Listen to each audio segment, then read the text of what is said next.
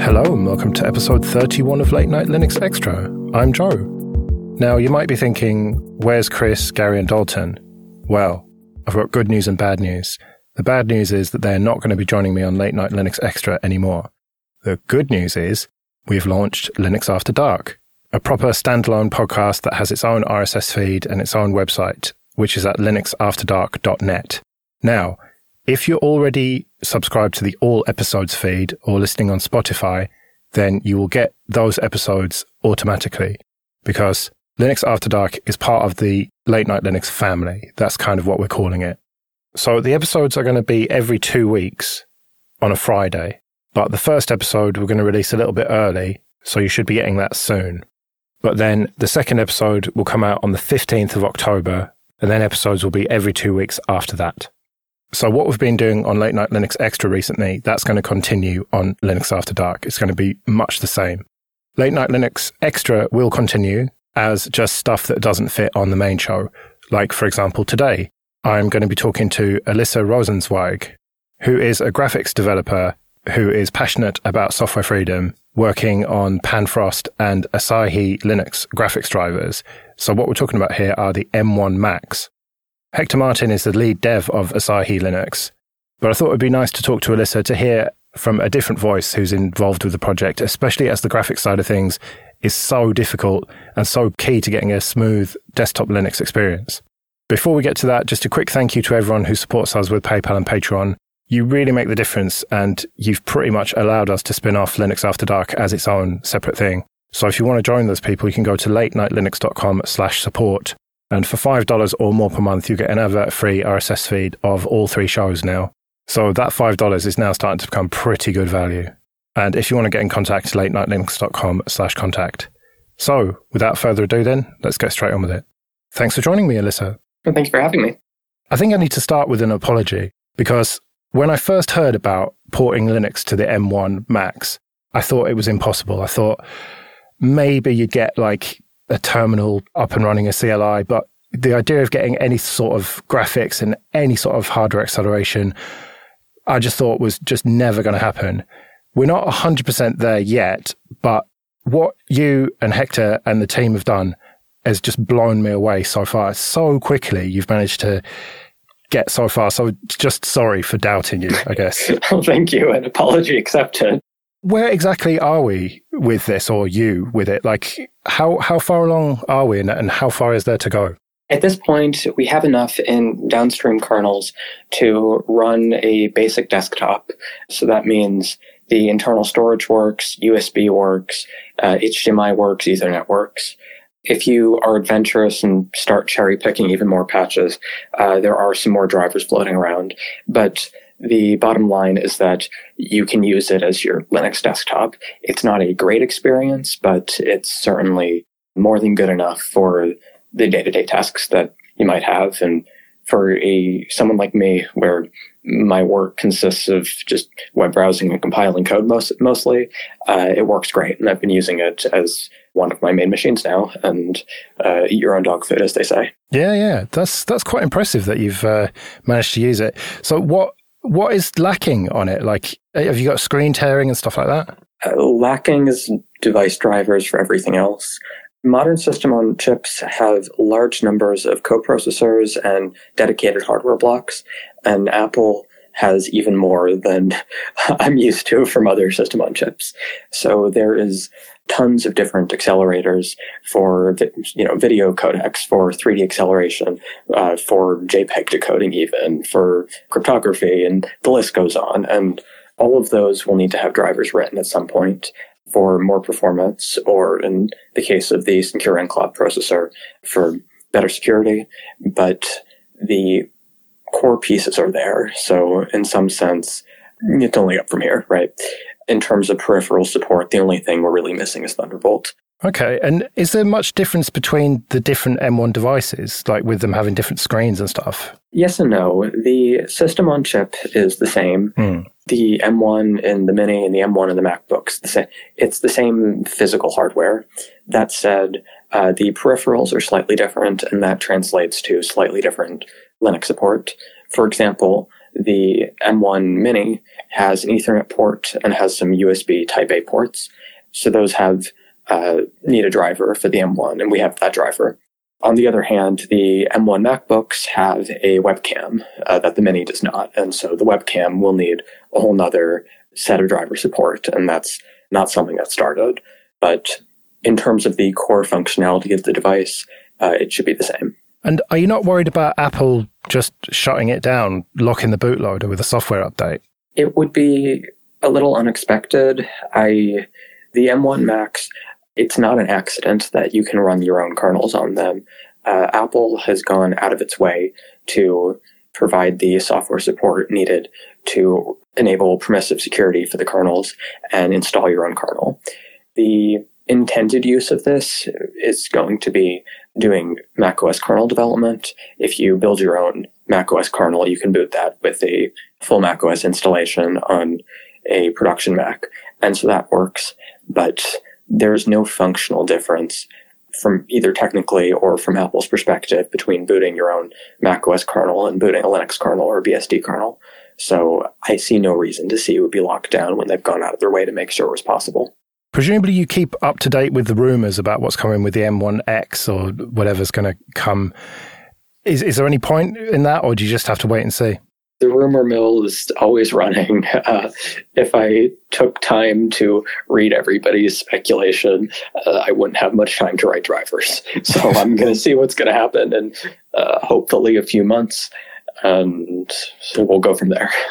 I know Hector's talked before about it's very likely that you'll be able to transfer a lot of the work that's been done on the M1 going forward because Apple will iteratively build on it. They're not just going to throw it all out and start again, right? Absolutely. Um, Apple's processors have evolved considerably, but the M1 traces all the way back to the Samsung processors in the original iPhones.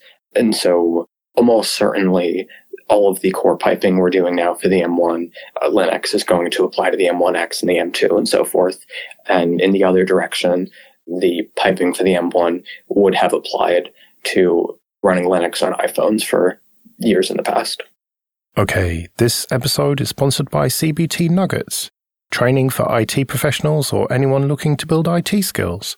Go to cbtnuggets.com slash late night Linux and sign up for a seven day free trial. The on demand virtual labs mean you can build practical experience with the commands, config, scripts, and everything you need to get the most out of each course. Another standout feature is the accountability coaching service, available to all learners with a subscription, which gives you access to a real person who will help you craft a personalized learning plan and set goals, and will check in with you to keep you accountable. So start your free seven-day trial today at cbtnuggets.com slash late night Linux. It includes unlimited access to all course materials, including virtual labs. That's cbtnuggets.com slash late night Linux. So, realistically, where do you expect to get to with this? Do you expect it to be once Apple drops support for the M1, you'll be able to use Linux on it to retrieve data and potentially use it as a daily driver, but it's never going to be quite on a par with macOS, surely. I guess it depends on what your use case is. For my use case personally, where the most intensive thing I do is compile large amounts of source code, the M1 is the fastest machine I own for that. And even running Linux, which at the moment has uh, some suboptimal scheduling and such for the M1, it's still far faster than anything else I own. So that will continue to be my daily driver. There is a very long tail of minor drivers and minor platform support needed to get an absolutely perfect experience. But given how much progress we've made just over the past year, and given that this hardware is not going away anytime soon, I would be surprised if in a few years from now, Linux on the M1 and the successors is not ready to go for daily driver for the average person. Because the average person right now has to jump through a few hoops to get Linux running, right? It's not just like you know, download Ubuntu, stick it on a USB drive and boot it on an x86 machine. What exactly is involved in getting it booted and installed right now? So the one part that's non-negotiable is that the security of the Mac has to be downgraded in Apple's terms. or upgraded from our perspective. But, yeah. um, uh, and so that means booting into macOS's recovery mode, executing some bespoke, scary looking commands, and then ultimately partitioning the disk and installing a what macOS thinks is a kernel. This is non-negotiable. As I said, it's a key part of how Apple is comfortable letting people have their own kernels on the machine. If that could all be done for macOS, I assume that would be a security risk from that perspective in case there was a macOS malware that could turn into a rootkit or something like that. But uh, Hector has done some great work on making a polished, not zero click, but pretty darn close uh, script that can run from recovery mode and do all of the installation for you. So once that's in place, it will be a one time machine setup and not a big obstacle. The next question is what, in fact, are you installing on the machine? In the future, this would be installing a proper bootloader of some kind for Linux, so you could just use a distribution, uh, and that's the dream. At the moment, we're installing uh, m1n1, which is our low level environment for testing the hardware and chain loading Linux or U-boot. And so we install m1n1 from recovery mode, and then we can boot a kernel that way. So then you have the question of, okay, where's the kernel come from? At the moment, there's no real point in using an upstream kernel because all of the interesting functionality is still in the process of being upstreamed. So you'd be building a kernel on another machine and then loading it into m1n1 at this point over a USB cable. But in the near future, having that on the disk and probably with you in, in the loop. Again, that's another one of those little minor gotchas that's going to go away over time once everything gets upstreamed you'll be able to just use the same kernel from Debian or Fedora or your favorite distribution. And again, none of these things are hard, insurmountable obstacles. They just take time, and we're working on that. What about dual booting? Because presumably there'll be people who won't want to fully commit to running Linux on it. In fact, at the moment, dual booting is the only setup we support. The security model for the M1 Macs has the trust level, so to speak, on a per partition basis, not a per computer basis. Apple's the only vendor I'm aware of that has this particular setup. And so what this means is that you can have a pristine retail Mac OS on one partition and your Linux on the other partition and boot into Linux with your own kernel as much as you want. But when you're on Mac OS, it's still trusted from Apple's perspective. And so you can still get all of your iOS apps and Netflix and all of that. And uh, this is a big difference from, for example, how the uh, Android and Chrome OS ecosystem works, where once you unlock the bootloader for the machine, the original Android or Chrome OS is permanently downgraded, so to speak. So, if people want to help out with this, what can they do? There's a lot of tasks waiting for hardware hackers. Uh, if you swing by the Asahi channel on IRC, um, that's on the OFTC network, certainly somebody can help you find a task that might be at your level. Uh, for end users, we're not quite at the point of uh, just wanting a call for testing. There are lots of issues that we're still working through. We know about them, but definitely stay tuned. And I'm very hopeful that sooner than not, I can add testing to that list of things that we're looking for as a project. Well, thank you very much for joining me. If people want to find out more about you and the project, where's the best place for them to go? Well, the Asahi Linux website is asahilinux.org. And from there, there's links to the documentation and the uh, IRC chat if you want real time interaction with us and hopefully getting involved yourself. And you personally have got quite a few followers on Twitter, I noticed. Uh, yeah, M1 Twitter has been baffling to me. Like, I'm not going to complain, but I wasn't expecting this much fanfare. Well, the, the M1 is a big technological leap forward, right? And to not be left behind as Linux users is important. And I think that's why people are taking so much interest in this. Absolutely. And there is a vocal minority of Linux users who are opposed to spending effort on this port because they see it as supporting Apple. And I will admit, I have some conflicted views on sort of philosophy of this sort of project. But ultimately, the M1 is such a leap forward in terms of certainly ARM64 hardware. And we can only imagine where this trend will go with future Apple Silicon, that it would be short sighted to snub our noses at it as a software freedom community. And I'm never sure what to think when people ask, should I buy an M1 to run Linux on it? The reason I have one is for development purposes, right?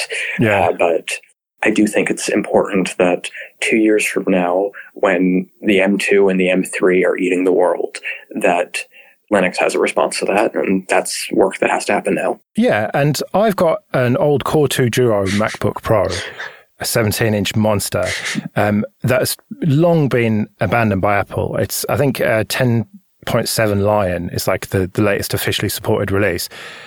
And I can run the latest version of Ubuntu on there, no problem, or Ubuntu in my case, and it works absolutely great. And that's thanks to the work that people did to get Linux running on it. And if people didn't do that, if if you and your project weren't doing this, then when Apple drops support for the M1, which it will do eventually, it might be five or more years, but when, that will happen. And then you're just going to have a bunch of outdated software on there that makes these machines basically useless to anyone who cares about security, at least. For sure, and there's a there's an environmental argument to be made for doing long term support. Um, we know that a company that makes its money selling hardware is not incentivized to support its software on that hardware for a long time. And without making this a political theory hour on uh, the effects of uh, so on and so forth. I do think that it's important that these ports exist. Definitely. Well, thanks for all the great work you're doing and hopefully speak again sometime. Thank you for having me again.